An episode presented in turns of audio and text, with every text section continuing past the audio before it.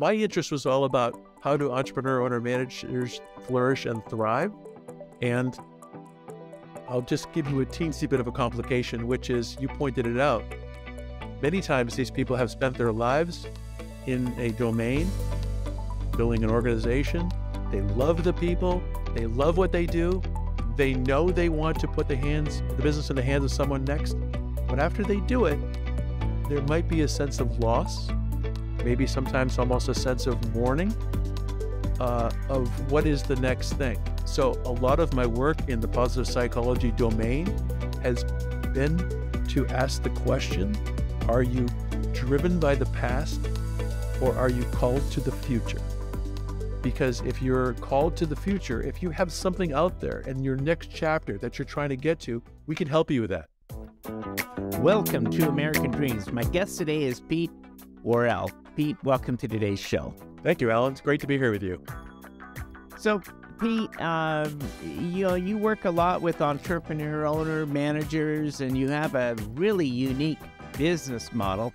But before getting into that, I'd like to take some time uh, for the listeners for you to walk through your background. How did you get to where you are today? So I grew up in uh, New England, uh, the uh, son of entrepreneur parents. My parents had a small uh, business where they were uh, making steel fabrications of buildings and bridges. And so uh, dinner was at the dinner table. The, the, the, conversation at the dinner table every night was about business. I um, thought I probably would go into that business with them. And as I came out of undergraduate school, and I went right to graduate school and got an MBA, as I came out of that program, I interviewed with the with this firm, Bigelow, and um, my uh, partner to become uh, interviewed me and uh, said, "What are you going to be doing when you get out of business school?" I said, well, "I don't know. You know, maybe work for Pepsi or Frito Lay, or maybe I'll go to work for my parents' business. Who knows? What do you do when you get an MBA?" And he said, "Why don't you think about uh, talking to us because." We have this uh, very uh, terrific consulting practice, which is exclusively to entrepreneurs, and we want to build it more to do M&A consulting, merger and acquisition type consulting, which um, private owner managers are not getting the quality of uh, advice they could get, let's say, from Wall Street. And so um, he, we had a very funny conversation, Alan, and I'll, I'll stop here. And he said to me, um, we got to talk about compensation. I said, yeah, we should. He said, uh, what's the least amount you can afford to live on per month? So I'm about a week away from graduating getting my MBA. And I say to him, I don't think that's the right question. And he said, Yeah, yeah, it might not be the right question, but just stay with me. How much can you afford to live on per month? What's the least amount? And I said, Honestly, I think I have a market value. I'm a newly minted MBA. I'm talking to the computer companies. I'm talking to Frito Lay. I think we got to talk about what's the market value. And he said, just stay with me, stay with me. What's the least amount you can afford to live on per month? So I, this is, you have to remember, this is 1980. I said, well, I got a apartment costs, I got a car payment, I got student loan payment. Twelve hundred dollars per month is the month I could live on per month. And he said, "Great, we'll pay you twelve hundred dollars uh, a month and a third of whatever you close." And Alan, it was as if a bolt of lightning hit me because I went, "Oh, oh, so this is up to me?" They said, "Yeah, you close transactions for our clients and create great value for them, and we'll pay you a third of that. And I, you know, I'm only 23 or 24 at the time, and I say, no cap? And they say, no cap. And I said, deal. And so, um, really, I was unbelievably lucky where that bolt of lightning hit me that A, I found a place that's been my professional home for the past 42 years and B, that I found a conversation that let me realize, oh, oh, I have to take personal responsibility for my own economic well being, and I have to take personal responsibility for my own psychological happiness. And if I do those two things, well, that's keeping the power uh, where it belongs, right? So that that's really how I get to Bigelow, and that was in 1980. And I've been uh, making Bigelow my professional home ever since then. It's a great story, and, and few people find their home, at, you know, right out of school. And the fact that you're there says a lot for Bigelow. So you must have really not only taken the position, but also helped to create the uh, the the culture, the landscape. And so, yes, I so so I was so lucky. Um, two mentors who were the partners who ran this firm, Dick Kimball and Phil Ryan, who are still two of my close friends, were my um, big mentors, but also big supporters. I had a I had a view of the market, maybe which was a little different. I felt that entrepreneur owner managers were not being fairly treated by investors, that, that the playing field was uh, skewed towards the benefit of the investors, and that we could become fearless advocates for entrepreneur owner managers to make certain that they were able to choose the best next partner for them that they could. And I had a very um, passionate then and passionate now uh, desire to want to make sure we were helpful to them in every way we possibly could. So today we have a we continue to have a scrappy boutique firm of less than 20 people who are all dedicated our lives and our careers towards helping entrepreneur owner managers only. So we never have a private a public company client. We never have a private equity group client. We only work for people who have skin in the game. And our view was always that we could be more and more clear about that if that's all we did and we had no potential conflicts. So today at Bigelow, uh, we're just coming up on our 80th uh, year anniversary as a firm. Um, as I said, we're a little less than two dozen people, uh, but we're widely, widely known for being the M&A firm that deals exclusively with entrepreneurs you know the, the, Pete the the uniqueness of your model is right off the bat they gave you uh you know basically you you had your own skin in the game You were taking the minimum but in order to uh survive you you had to bring in clients. Tell me about your first deal that you closed. How'd you go about that? Well it, it was a fascinating deal and i'll make it very quick. Um, I was a young man, and uh, I luckily had been building relationships with people who were other advisors to entrepreneurs. And a guy who was 20 years older than me called me one day and said, uh, he was from one of the now big four accounting firms. And he said, We have a client in Cleveland, uh, uh sorry, a client in, in southern New Hampshire who uh, wants to figure out how to grow through acquisition. Can you just go meet them? I don't know what they want to talk about, but you know all about this. You have a lot of positive energy. They're entrepreneurs. They, I care very much about them. And so would you go just meet with them and see if you can give them some education, which I did. It turned out they had a company in Cleveland that they had in mind to acquire. So I had no idea whether that company in Cleveland was actually available to be acquired or not. And what I did was I found out who the company's attorneys were, which you could find out in those days by going to the Thomas Register because there was no internet. There were no PCs. And I went to the register and found out their who their attorneys were, and I cold called their attorney and said, "Look, I have no reason to believe that your client, which his name is called Cleveland Mixer, which made industrial mixers, would be open to a conversation or not. But I represent a firm in the Boston area which is very financially capable, which has identified your client's business as one we'd love to talk to." And this uh, this uh, attorney said, "My gosh, you must have been in our board meeting last week. This is exactly what we want to talk about." how would we begin this conversation? And I said, why don't we begin it with me coming to see you? So I popped out to Akron uh, like the next day or maybe the day after, and really, that's how we did it. We we did it the old-fashioned way by building the relationship first.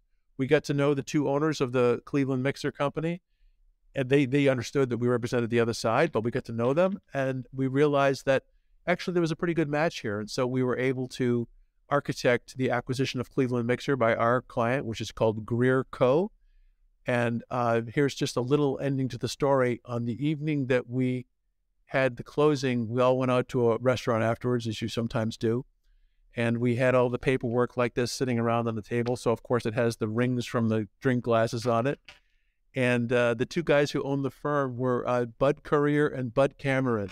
And that night, Bud Courier went home and died.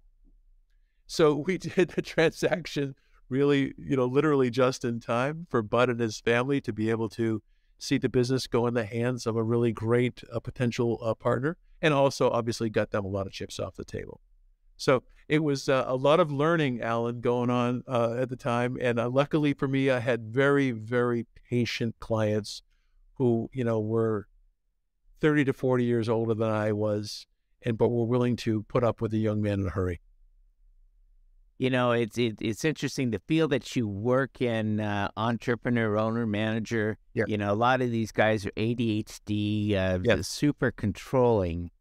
Uh, so I, I like to uh, to maybe talk about a, approach how because a lot of these people, you know, they they're they're their own entity. How do you work with these guys? So I understand a little bit about psychology. Um, I went back to school at age 50 and got an advanced degree in positive psychology from the University of Pennsylvania, which is the home of positive psychology in the world. And I say I give that to you as context because I believe that the entrepreneur owner managers that I deal with and who are the most effective ones I see build on strength. They're not trying to fix weakness. As you pointed out, frequently they're ADD dyslexic misfits who all their lives have felt like the dumb kids in the room when they were in the classroom and they didn't get along with their employers. They may not have had a lot of formal education, but boy, oh boy, when they're in a domain, they often uh, are outstanding, world class in that domain. And the domain may only be this wide, but they're delivering value to their customers in that domain. So the way that I deal with them, Alan, is that I really appreciate how hard it is to be them. That if you are an independent critical thinker in today's mass popular culture, man, you are alone. And you might feel very isolated. In fact, you might even feel lonely. You might feel like the world does not understand you. And so for our clients, uh, they typically do feel that way. And they're struggling with the thought of how am I going to get my business to succeed beyond me? And so my um, approach with them is one of empathy, understanding, trying to figure out what is the stone in their shoe. A lot of times with entrepreneurs, you know, you can, there's a lot of stories out there in the culture about some of the bad behavior that entrepreneurs have. They can be controlling, they can be wild people, they can be whatever. I view a lot of that as not what's the bad behavior, but rather what's the stone in their shoe? What's the pain that's causing them to act that way? And to try to be very understanding of that. And I find that um, some number of entrepreneurs really resonate with that and they appreciate that and they they bond with us very quickly. Hey, look, some others don't want that. Some others just don't want that kind of a intimate relationship. And so at least they know that's what we offer and that they're not a good fit for us. So our whole approach really is based not on the company as much as it is based on the people and the individual, if that's helpful. So, Pete, your your degree is in advanced positive psychology is very, very unique. Yes. What led you down the path for that degree? So I began to see early in my career. I was a, just a kid, but I observed that these clients of mine, most of whom were 20 to 40 years older than me, would make decisions about their businesses. And sometimes they would make decisions that were not rational, meaning, from an economics point of view, when we say something is not rational, it's not in their objective uh, self interest. And I would see them do that, make those decisions which were not in their self interest. And I would think to myself, oh, it's just an anomaly. It's an, it's an accident. It was a mistake. And then over time, years, I began to see that many entrepreneurs made those decision errors that were not in their best interest. And I began to see that many of them made them very systematically, and even to the point where I could actually predict that they were going to make a decision error. And at the time, I met Marty Seligman, who Martin Seligman is probably today the most published living psychologist. He is at Penn, and he was developing a field called positive psychology. Very quickly, if you or your son is interested, whereas traditional psychology would be the presentation of an illness, i.e., I have a psychosis, I have a neurosis, I have I'm depressed whatever, whatever. I go to a psychologist to quote fix it. Marty said to me, "You know, Pete, I was a clinical psychologist for 25 years, and Marty said, I think I was a pretty good one. And I met a lot of people who were at like a, a negative eight or a negative 10 in their lives. And I worked really hard with them and I was really good at what I do. And I got a lot of them to a minus two. I think I might have gotten someone to a neutral. And I explained to Marty, I have no interest in that. My interest is in getting somebody from a plus five to a plus 50. And he said, Me too. That turns out to be what positive psychology is all about, which is building on your strengths. It doesn't say if you have a broken arm, don't fix it. Of course, you have to fix it. But it says that there are a whole bunch of other characteristics, which, if you identify them, and Dan Sullivan would call this in your unique ability, if you can identify those things, and if you can focus on those things, that you'll actually build on your strengths and you will actually be able to have an outcome where you're flourishing and thriving. So my interest was all about how do entrepreneur owner managers flourish and thrive. And I'll just give you a teensy bit of a complication, which is you pointed it out. Many times these people have spent their lives in a domain, building an organization. They love the people. They love what they do. They know they want to put the hands, the business in the hands of someone next. But after they do it, there might be a sense of loss, maybe sometimes almost a sense of mourning uh, of what is the next thing. So, a lot of my work in the positive psychology domain has been to ask the question Are you driven by the past or are you called to the future? Because if you're called to the future, if you have something out there in your next chapter that you're trying to get to, we can help you with that. Because we can help you get to the next chapter by doing a, a capital gain transaction and uh, getting you freedom if that's what your desire is. So a lot of the positive psychology uh, world we brought right to Bigelow. Our team loves it, and candidly, our clients love it. So I'm really happy we did it. You know, in the uh, in the field that you're working with, M and A advisory, uh, are they one time engagements or are they recurring? Do you continue to work with the companies after you've helped them succeed at uh, acquisition or you know major transactions? So usually, um, that's a great question, Alan. I, think I understand what you're getting at. So for Bigelow, um, we deal exclusively with entrepreneur owner managers, and we deal exclusively with helping them to build enterprise value and capture it in a capital gain. And so, an example might be of a company we met four or five years ago when we met them, the business might have been worth uh, 20 or 22 million dollars. They had a minority ESOP, an employee stock option plan, minority, owned 30% of the business, and two brothers owned the business.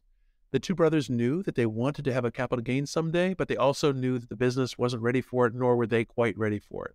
So we began a conversation over a period of years that said basically to them, you know, do you want to understand what the drivers of value are in your business?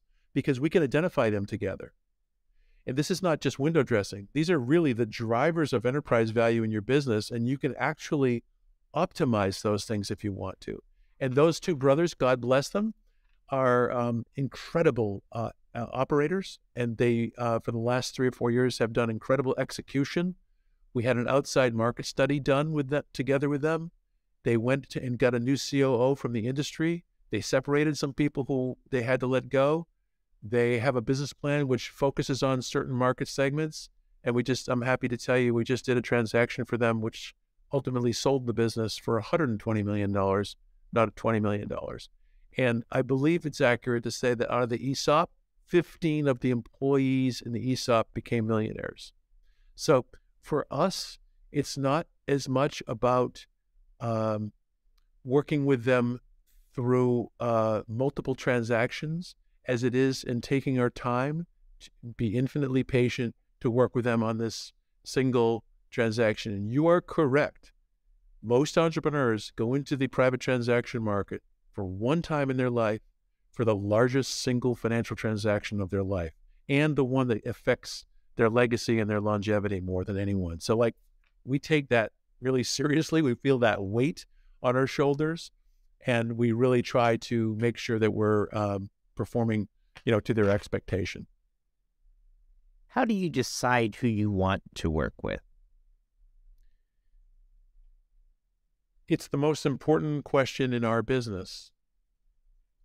for a lot of reasons, one of which is obviously all of our intellectual satisfaction comes from who we work with. But also in our business, there's a little truth serum, Alan. And the truth serum is that we only get paid when something great happens for our clients. So right now we have some conversations going on. It's funny you mentioned this. I just mentioned this to a client yesterday. I said to her, I know that you are evaluating us, but it's important that you understand we're evaluating you too. Because you see, if we work together, we only get compensated when something great happens. So we really need to make sure that we love you, that we're going to get through the hard parts together, that we're going to have this mutually intimate, mutually profitable relationship. And that's what you want. Uh, and so um, they have to be private business owners. The business has to be of a certain size. So, for example, we bring more value to businesses that have an enterprise value of over 50 million. They have to be in an industry that we can be helpful to. So, just to be ridiculous, there are some industries that don't have investors that will come into them. And so, we need to make sure it's not one of those industries. And I meant what I said. We need to make sure we really like these people. Actually, I would say to my team, no, we need to make sure we love them because it is going to be hard to do this. And there's a lot of tension and rubbing along the way. And we need to make sure we're, you know, aligned. And so, uh, happily for us, we have um, clients who are, for the most part, deliriously happy. I expect with the uh, the aging of America, the baby boomers, and the transition to the next generations, there's an abundance of uh, opportunities out there. There really um, are, Alan. And in fact, thank you for saying that because it reminds me of a comment made yesterday by an entrepreneur who he said, How has the increase in the interest rates affected the, the environment for buyers? Because, boy, I don't think I want to go to market now. The interest rates have gone up the most in history, and it must have really killed the enterprise values. And I said to him, You know, that's not the way the private market works. The private market is made up of strategic investors and private equity firms who use, on average, about 50% of the purchase price ends up as debt. But it's not debt from a bank like you or I would go and borrow from. It's debt from a non bank bank. And that's why interest rates going up or down doesn't affect the market very much. What you said is one of the biggest drivers in the market is hey, there's a whole group of baby boomers. Someone told me 10,000 of them per day are hitting retirement age, and many of them are business owners. And one other big thing there is a an abundance. No, there's a superabundance of capital out there that's here for the long term. That our retirement plans and our endowments have found the private market, and it is an excellent market for those firms to invest in. And so they found that firm, and that abundant of uh, abundance of capital is not going away. How do entrepreneurs capture the value of their business? So we view, and let's take the example of the the the entrepreneur who you took from twenty to a hundred million uh, dollars on the uh, the transaction. What was uh, what what's the secret sauce to put the value to where it really needs to be? Yes, thank you for asking that. So, um, because you're entirely correct that for all firms, including the one that we talked about, so that firm is in the synthetic lubricant business. So they make oil and grease, but not from oil and grease base. It's a chemical business. And um, therefore, they have superior financial performance. Therefore, there will be both uh, strategic investor interest. We call a strategic investor somebody that's got a synergistic reason for being in the business, as well as financial investor interest. And the thing is, Alan, that we're not looking for average investors. That our clients have these businesses they've committed their lives to, their careers to. They've built the culture. They hired all the people. Who the next owner of the business is really matters to them. So we're trying to find the best fit owner in the world from all those categories. So we go out and talk, when we think about thousands of investors, we talk to possibly hundreds, and we basically screen the investors so that we only expose our client's business to maybe a dozen or two dozen. We've always used a technology enabled methodology to do that. We don't write a prospectus. We don't send out a book. We go at it a completely different way. We're really, we're proactively interviewing investors, asking them, show me why you deserve the opportunity to be an investor in this beautiful synthetic lubricant company. So we've completely turned the tables on the investors to have them sell us or our clients on why they're the best fit. And we work really hard at doing that. And when you do that, Alan, and you find the best fit investor, you very frequently find what would be called a spike bidder, where if you could draw a normal distribution, of course, if there's 25 offers, many of them will be right near the mean, right around the mean. But if you've got the right conversations going on, there'll be some down in the right hand tail who, for, for them, this business is worth a lot more. Those are the ones that we're interested in, and those are the ones we go after. You know, the one thing about the entrepreneur owner manager is that they uh, they they created something. It's their their life legacy, uh, and then we come down to a sale. I imagine that that there's probably a big issue of uh, once this thing goes through, it's it's not just about the money, but you know, how is it going to leave a positive legacy in my life? How how do you handle that?